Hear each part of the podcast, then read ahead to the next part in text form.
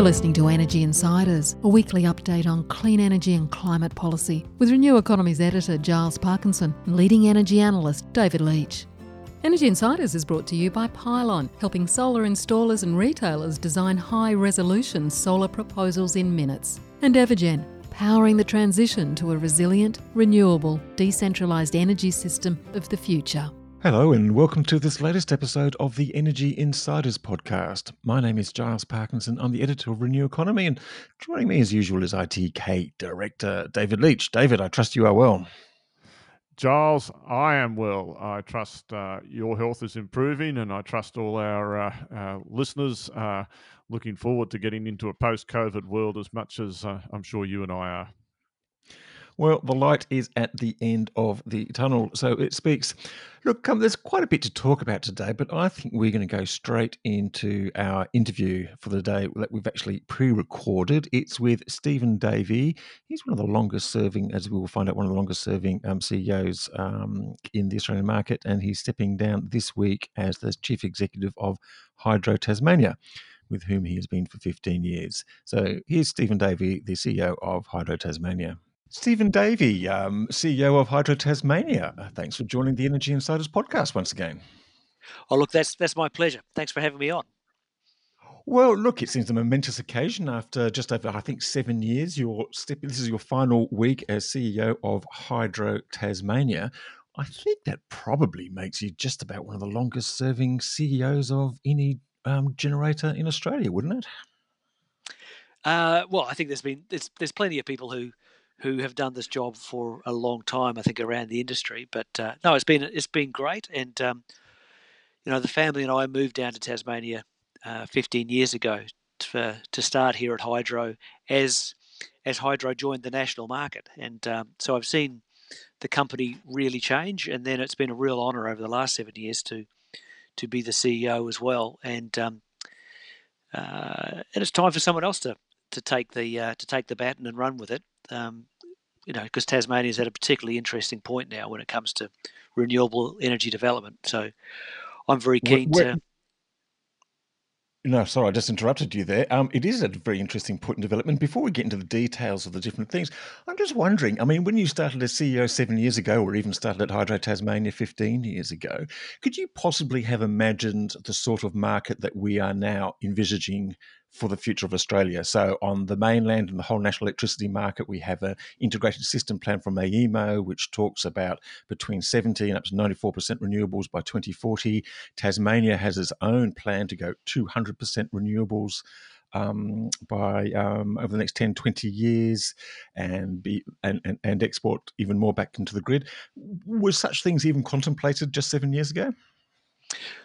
Well, I think the the, the big thing is is that's that's happened is that we've we've all known for uh, a couple of decades that we're that we're we're going to be headed on this you know, decarbonisation path, and and uh, there were lots of different thoughts about how lower emissions electricity was going to be going to be generated.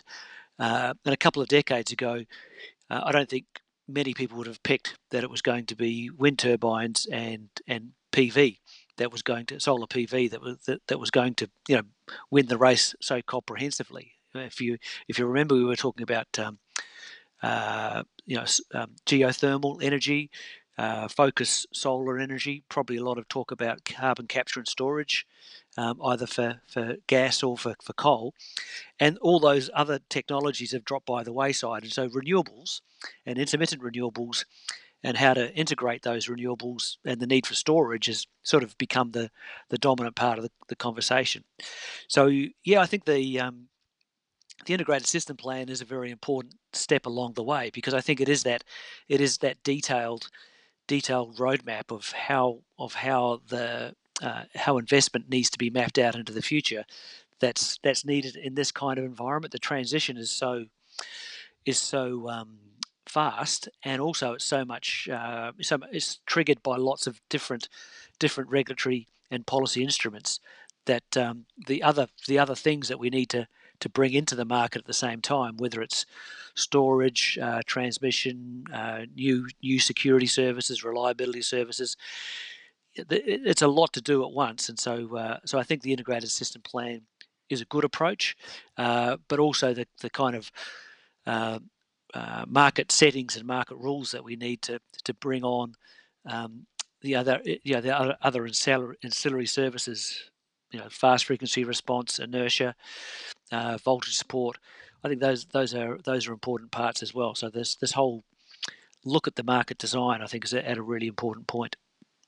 Let, us come back to that and let's unpack a couple of those things, uh, mm. Steve. I, I uh, one of the things I've been extremely focused on this year and hope to talk more about is the uh, seasonality, I guess, of, of, of wind and solar uh, compared to uh, demand, and you know what that actually means for things like storage and stuff like that. And I know Hydro Tasmania, partly talking its own book, of course, but partly I think very genuinely uh, has been making the case for deep storage. Uh, um, uh, do you want to talk a, a, little bit more about why you think deep storage uh, is, is is is a good idea in the NEM?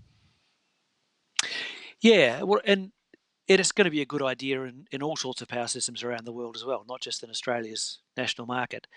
The the the point of deep storage is that in a in a typical day, um, there'll be a um, a demand peak in the a net demand peak in the morning and a, a net demand peak in the evening, uh, a supply of solar throughout the day, and then um, and then wind generation coming and going uh, as as uh, as the wind is as the wind is blowing.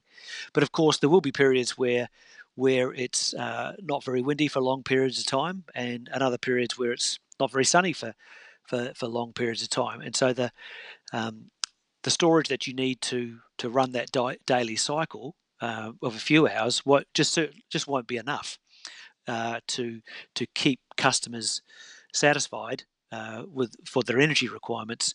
You know, while there's a, a low wind period or a, a, sustained cloudy period, or the or the or the two combined. So that's where where other forms of energy production, whether it's storage uh, from existing hydro or whether it's storage from um, from from a, a, bigger reservoir pumped hydro, or you know, as, as some people would say, well, that, that's the that's the spot that um, that the, the gas fired generation that will remain in the system will will fill as well.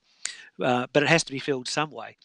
But I think also, when you talked about um, demand as well, it a lot of that um, seasonality, seasonality and intermittency uh, has to be has to be um, met by uh, adjusting demand at times as well. So there'll be there'll be a place for demand side management to to uh, to fill as well to to to try to come up with this mix. So there'll be this optimized mix of short term storage, long term storage, other other kinds of devices that uh, that'll be in the in the system, which are things like the you know open cycle gas turbines at the moment, but they could be they could be uh, gas turbines with, with hydrogen sitting behind them. Uh, and you know AGL, are, uh, I think they've already completed their um, their reciprocating engine power plant uh, over in AGL uh, over in um, um, South Australia. South Australia, so, Barker Inlet. Yeah.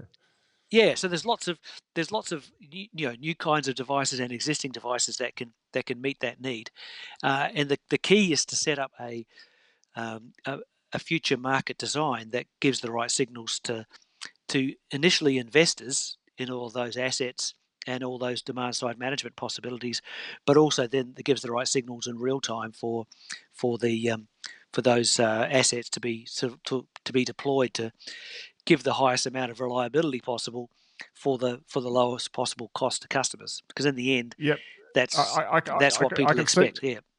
Yeah, yeah. I can see people you want to talk about the market design, and, and we do too. But I just want to ask uh, of the existing sort of uh, system um, very quickly because it's very important. Hydro Tasmania can't really do anything without more transmission to to the mainland. That's correct. Uh, yeah.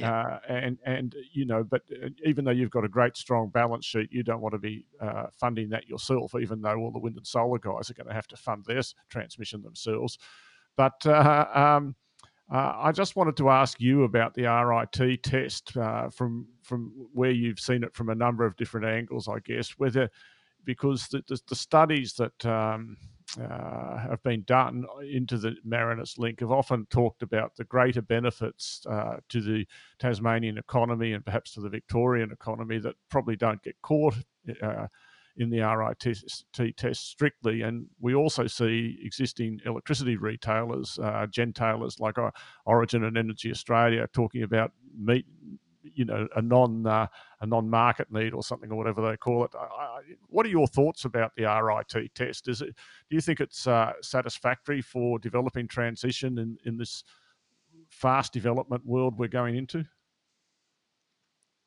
Well, I must admit that's my uh, it, of all the areas that we could talk about. That's that's it's not an area of of, of uh, personal expertise for me. I've never I've never been in a never worked in a regulated business and don't I don't profess to be an expert, but I do think that the, the, the, there's two things. One is that the the settings that have been used um, for the last few decades, the last couple of decades, have really uh, uh, swung to um, protecting customers by ensuring that assets don't get built that don't meet a fairly high bar for, for customer benefits. So that's the first thing. That's good if you don't want to make prices go up, but it but it makes it makes it hard to uh, to get investments through. And if so, if you need a lot of investment, we've kind of got a process that's designed for for slowing down and and and inhibiting that decision making, if that makes sense. And the second uh, part of the the regulatory test is that uh, even if an asset gets regulated and um, uh, gets uh, a regulated income stream, at the moment, the way that that regulated scheme, that regulated income stream is allocated to beneficiaries is um, is pretty rudimentary, and uh, that needs to be that needs to be more sophisticated, particularly for interconnectors. So uh, whether it's an interconnector or whether it's a transmission line out to a renewable energy zone, uh, you know, who are the beneficiaries and making sure the beneficiaries, uh, either for investment or for, for customer benefits, are um, are all are all identified, and, and they are the ones that, that end up end up end up paying. So I think those are the two deficiencies with the regulatory test at the moment the fact that the uh, ISP identifies uh, preferred investments means that I think that those investments will get will um, will start to progress. But uh, I do know that the that the COAG process and the um, and the ESB are sort of looking at looking at how to improve those rules. Um, just a couple of questions, um, um, Stephen. Just about you mentioned deep storage. I, I, remember the Tamblyn review that came out a couple of years ago. It sort of looked at um, you know the the, the competition um, between pumped hydro storage and, and, battery storage, and did raise questions about whether battery storage would actually beat um, pumped hydro on on costs. And and I guess there has been some question marks raised about things like the Snowy 2.0 scheme. Um, other pumped hydro projects are still stored at the gate, those smaller ones. So, I mean, how confident are you that um, that something like battery na- battery of the nation can actually sort of stack up to batteries, or will it be simply in that deep storage which um, which you've been talking about? Yeah, so the, the schemes that we're looking at in Tasmania, we we needed to ensure that they were very useful to the market um, for a, a, long time by by looking at that longer term storage. So I think that if you were paying one and a half to two million dollars per megawatt for two to four hours of storage, you could quite rightly say that that um, uh, in a few years batteries might be that might be that cheap. But when you're looking at 20 hours worth of storage, uh, it's going to take a, a lot further along that learning curve before before batteries can compete with with one and a half to two million dollars worth of of um, say 20 hour storage behind a behind a pumped hydro station.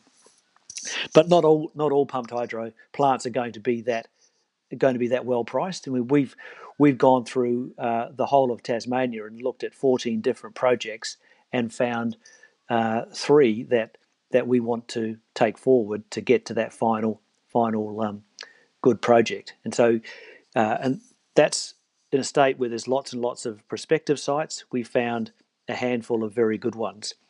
Uh, so pumped hydro, good pumped hydro sites are hard to find, and um, once once Australia's found all of those, there won't be other ones that are as good. Whereas batteries like solar and like wind will be far more able to be replicated in terms of technology. So uh, you know, I, I think that the good pumped hydro sites uh, with with uh, longer storage durations will make a lot of sense, and other pumped hydro sites that are very very well located will also will also make a will also make very good sense. And the Snowy Hydro scheme, Snowy 2.0, is very well located. So so it's um, you know it's got the potential to really strengthen the grid and provide um, provide long term storage that's going to be useful to the whole of the eastern seaboard, not just to not just to one location. So um, well, it'll, it'll, need some so transmission lines. it'll need some transmission yeah, and, lines and, as well. That's right. and so do, and so does the Tasmanian idea. So we've got to make sure that the that the transmission cost, as well as the as well as the storage, as well as the renewable energy um, that can be built, is competitive in the national stage. And that's the work that we've done. Uh, you know, the, the, the white papers that we've put out over the last few months uh, do do demonstrate that on a cost stack basis, taking into account the cost of the, the additional renewables, taking into account the cost of the additional transmission, the Tasmanian opportunity is still cost competitive for the for the national hmm. market. And, and and so it should be. If it's if it's not, it shouldn't be the thing that goes uh, ahead. Steve, I, would congratulate Tas Hydro and I, I, guess people like Cameron Potter and uh, uh, for having put those white papers together. They were pretty good. Back to you, Giles.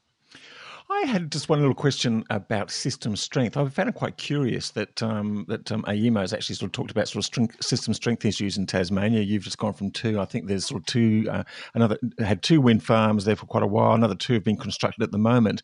The plans um, for the Battery of Nation project, of course talk about um, many more um, wind farms, including a couple of um, really big ones. It, it, does the system strength issue? It just seems curious. An island like um, Tasmania, which is mostly sort of hydro and synchronous machines and things like that. I guess it's because wind is displacing that. Is that in a, a major issue for for you? Is that something that you need to think about? Is that AEMO's problem? Um, and what might the solutions be? Is it going to be synchronous condensers or grid forming inverters? Well, in Tasmania, we've been dealing with these issues from from the from when Basslink started. So when we were on constrained import, uh, with you know, almost 500 megawatts of imports, uh, 300 megawatts of wind generation, when when demand is quite low, uh, there can only be there might only be two or 300 megawatts of of hydro generation actually running. So we've been using hydro plants and gas plants in syncon mode and synchronous condenser mode to create that system strength because that conversion's been the most cost effective way. So we've been working with um, uh, NEMMCO and then AEMO to, to ensure that uh, having those units online, maybe in synchronous condenser mode or, or just um, generating uh, small amounts, is, is the right mix of assets to uh, provide the inertia and, uh, and you know, voltage support system strength that are, that are required. But that's because that's the assets that we've got there. Uh, uh, I think in the in the NEM, the um, it'll be the the optimization of the assets that are that are available, whether it's inverter based technology or more traditional rot- rotating mass generation, optimizing that both in generation and on in, in syncon mode, and then and then you know what on top of that is required to to maximize system strength while also maximising the, the, the utilisation of assets that, that that people have already built. So maximising the the utilisation of the wind farms and solar farms that have that have been you know if they've already been constructed, the most efficient thing to do is to is to only add the minimum amount of devices to to um, to get as much of that wind and hydro online. And I think that's what so, you know. That's so where we're moving to. Yeah, carry on.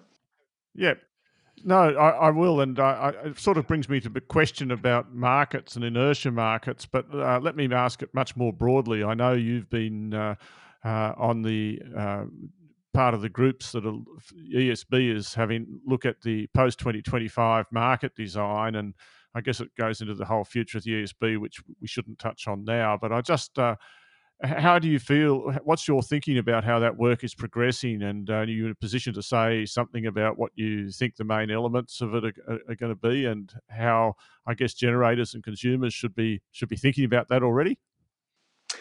Well, the ESB are, are due to put out their discussion paper in a in a week or so, which is really kind of setting setting out all the all their thinking on these issues that that's been distilled in the last in the last year or so, and um, you know obviously people will see this report and it's talking about security, um, reliability signals, um, uh, commitment of assets, and and pretty much demand side, customer side participation. And I think all those four those four areas in balance are going to going to be required. But there's there's you know dozens of different ideas floating around in each of those four areas, and um, to me, I've still got an open mind. I I think that the key thing is that the transition is going to be quite fast and that there's a lot of uh, new renewables getting built, and it, and it, they need so we need to work out how to accommodate the, those new renewables, and that the and that the um, uh, letting the market to sort it out, letting the market sort it out by itself, won't won't um, uh, meet stakeholder expectations. It won't meet the needs of uh, of of the community in general. It won't need, meet the need of businesses, and it won't meet the needs of, of politicians who will expect expect to see that solutions are are being put in place. And for me, the kind of the example is that we've seen years of high prices, and normally the way a market would uh, would, would turn out is that the high prices would see a lot of investment in the things that uh, are lacking when the prices are high. Uh, uh, and then now we've seen prices collapse across the NEM because of uh, a little bit of extra renewable generation, but also because gas prices have uh, dropped and um, and COVID has led to a little bit of a, a slowdown and uh, and change in the in the shape of the demand. But it wasn't precipitated by a lot of extra investment in dispatchable resources. So we've seen the high prices that are supposed to cause that investment. So the customers have seen the pain, and now and now that we're seeing low prices, which remove all those market signals, but but the investment hasn't actually happened. So that's not that's not a market working. That's a market kind of giving customers the pain of the high price, but the high the price signal hasn't hasn't led to the the big investment cycle in in dispatchable capacity. In fact, as you observed, uh, pumped hydro projects have been um, pro- proposed, but they haven't managed to haven't managed to get uh, invested in just yet. There's only been a you know, a very small handful of pumped hydro projects committed to, despite the despite the very high prices that that, that customers have been withstanding for the last three years or so. So I think a more um, a more structured uh, signal, um, so some kind of some kind of uh, capacity signal. So it might be a beefed up version of the of the reliability signal that we've got at the moment, the RRO, uh, or it might be a beefed up version of the of the um, of the, uh, the the auctions that the AEMO run to for the for, for reliability, the the RERT process. I don't know what we'll end up doing, but there are lots of different models um, in the world, and uh, uh, you know Australia. You know, we probably want to change as little as possible, but enough to make the, the difference mm. in the investment signal that's, that's required. So reliability, that reliability signal is the one I've been looking at mostly, but but that's mixed in with what the customer side customer participation is, and it's also mixed in with uh, security because the the assets that pr- provide reliability are going to be the same assets, hopefully that provide security. Otherwise, we're we're paying for two lots of assets. And hopefully they provide some flexibility as well, um, and not just sort of simple capacity markets. But I, I guess the dis- I guess this discussion paper will be a discussion paper, and we'll have various options which people would then can then sort of put in their two cents worth.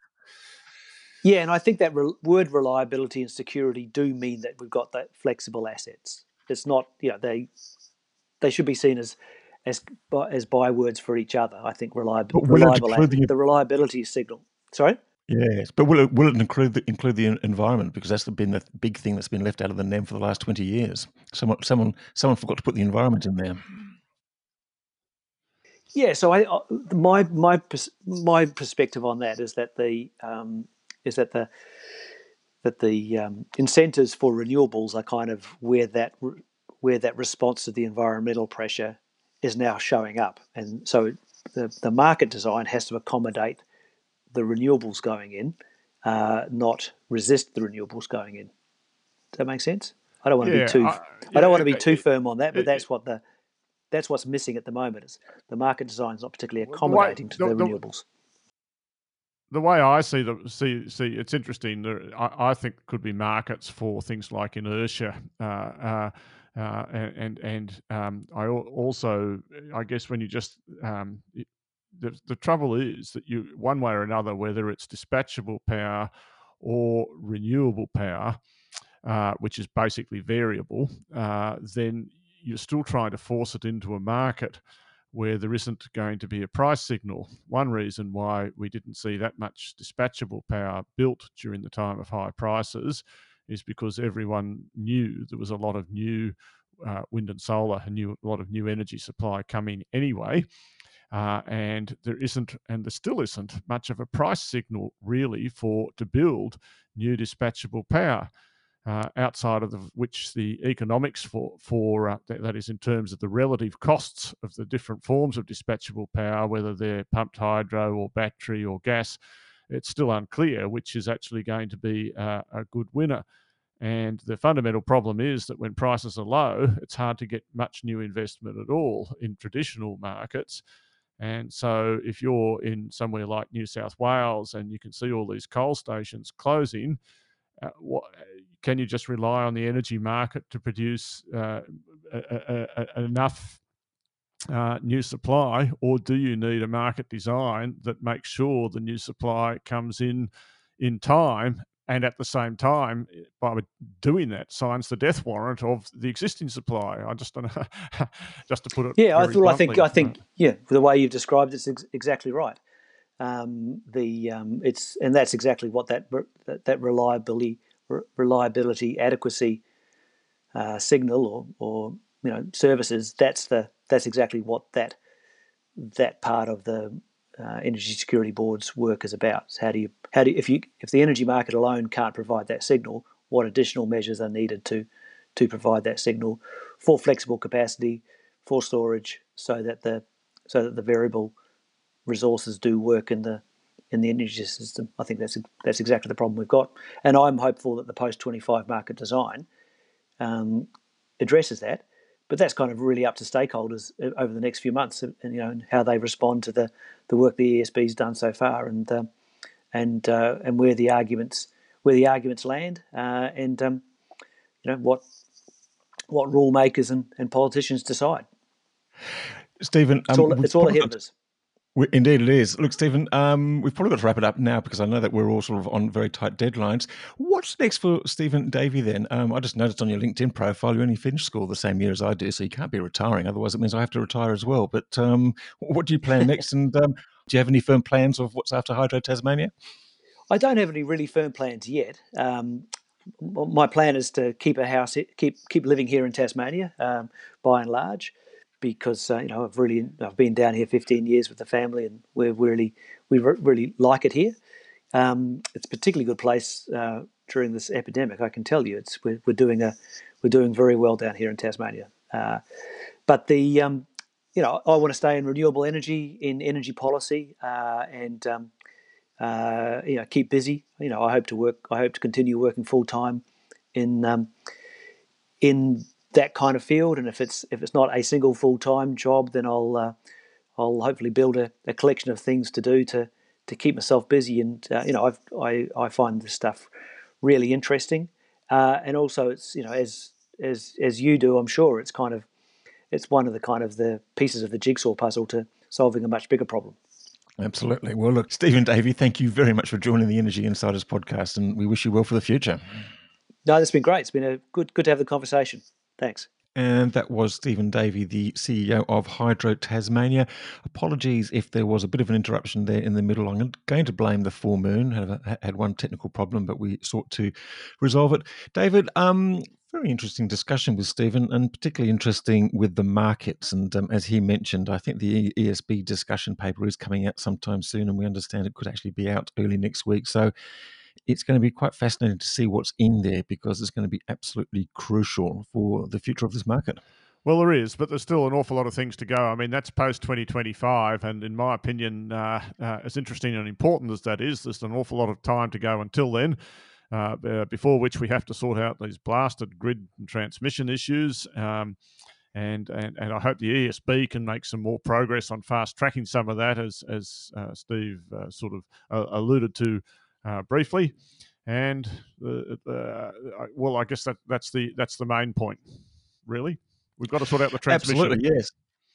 Well, it is, and and look in, in that context, it was interesting to see the Victorian government putting up its hand um, today, um, saying that it wanted to secure another 600 megawatts of wind and solar capacity um, to make sure that its operations, which include hospitals and um, transport and um, and uh, what have you, are 100% renewable. Um, fantastic signal from the Victorian government. I guess it's something that um, the market has wanted to hear. There'll be no short of contenders, as we've seen when the New South Wales government has put up its hand for renewable energy zones. I guess the big question, Victoria, is well, where the hell are they going to connect anytime soon? Well, that's right. And uh, a few points to make about that because there's been a lot of doom and gloom about the slowdown in, in new investment. And I think to an extent it's justified. But, uh, you know, people want to understand that these things can't, no market I've ever seen, the, the course of true love never did run smooth, as, uh, as someone said once upon a time.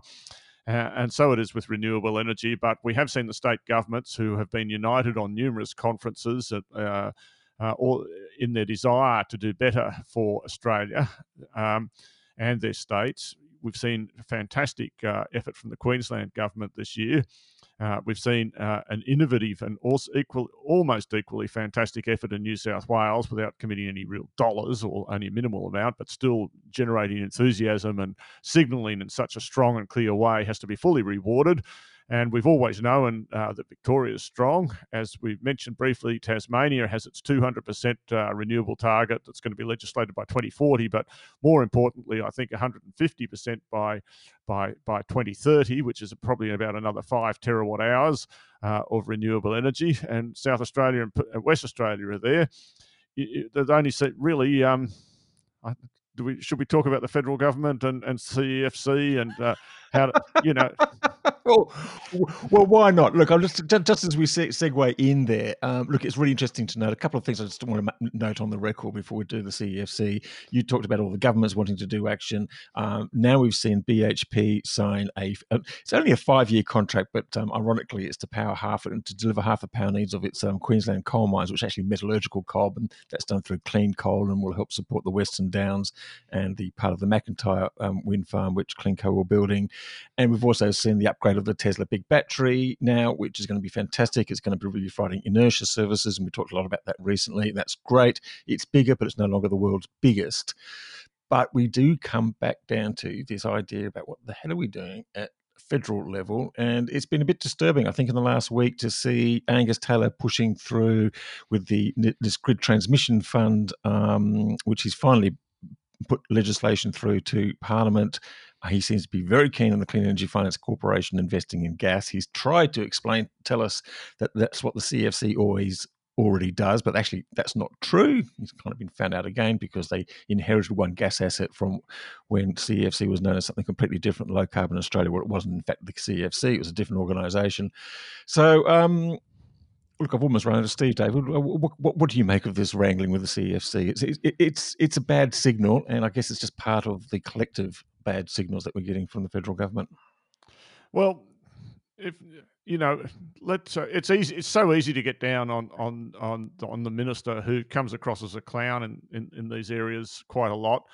Um, I, it, it, will always depend on how. Sounds like an invitation. it, will. It will. It will, it will Sorry, go ahead. It, will depend on how things go in the Senate. But the point I want to make is that, um, in the same way that we get this fantastic attitude from Matt Kean in New South Wales, it's almost certainly he's appointed to that job by the Premier.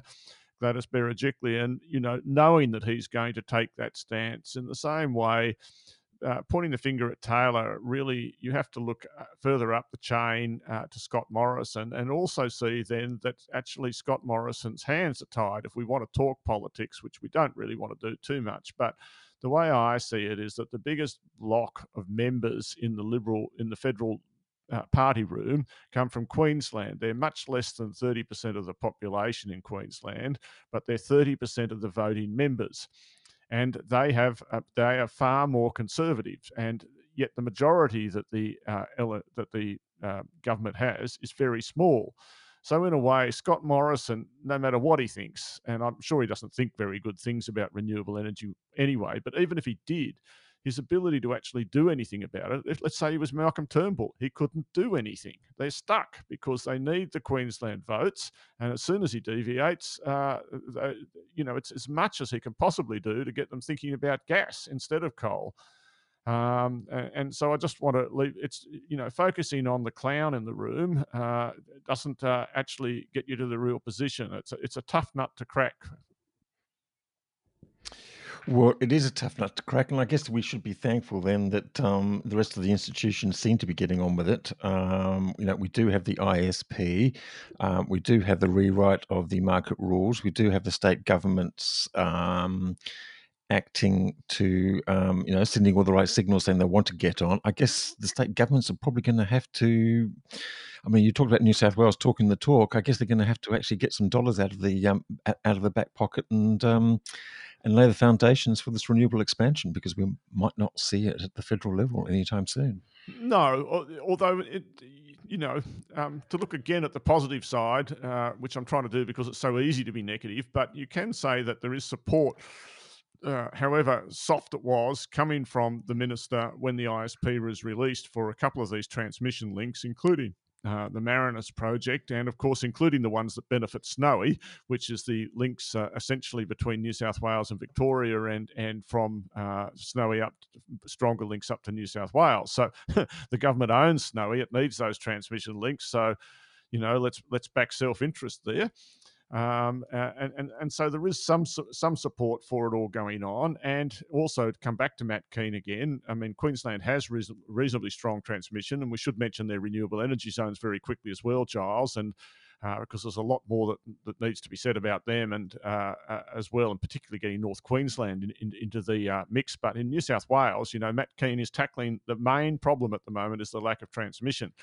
I think many people believe if there was more transmission in the system right today, then we would have more projects being announced. I mean, that, has been the CEC made it very clear uh, when they asked all the big developers, what's the biggest problem? It's transmission. And so it's transmission, it's transmission, it's transmission. Let's get it fixed.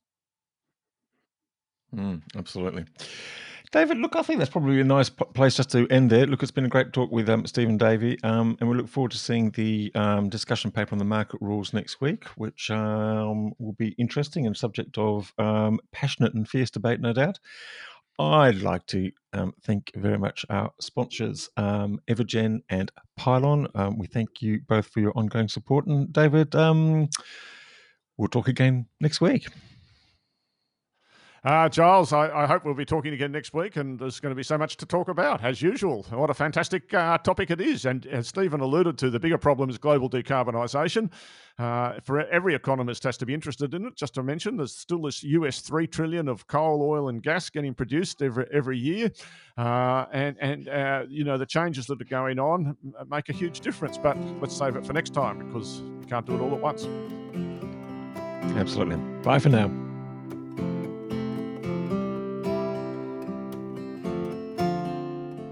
Energy Insiders was brought to you by Pylon.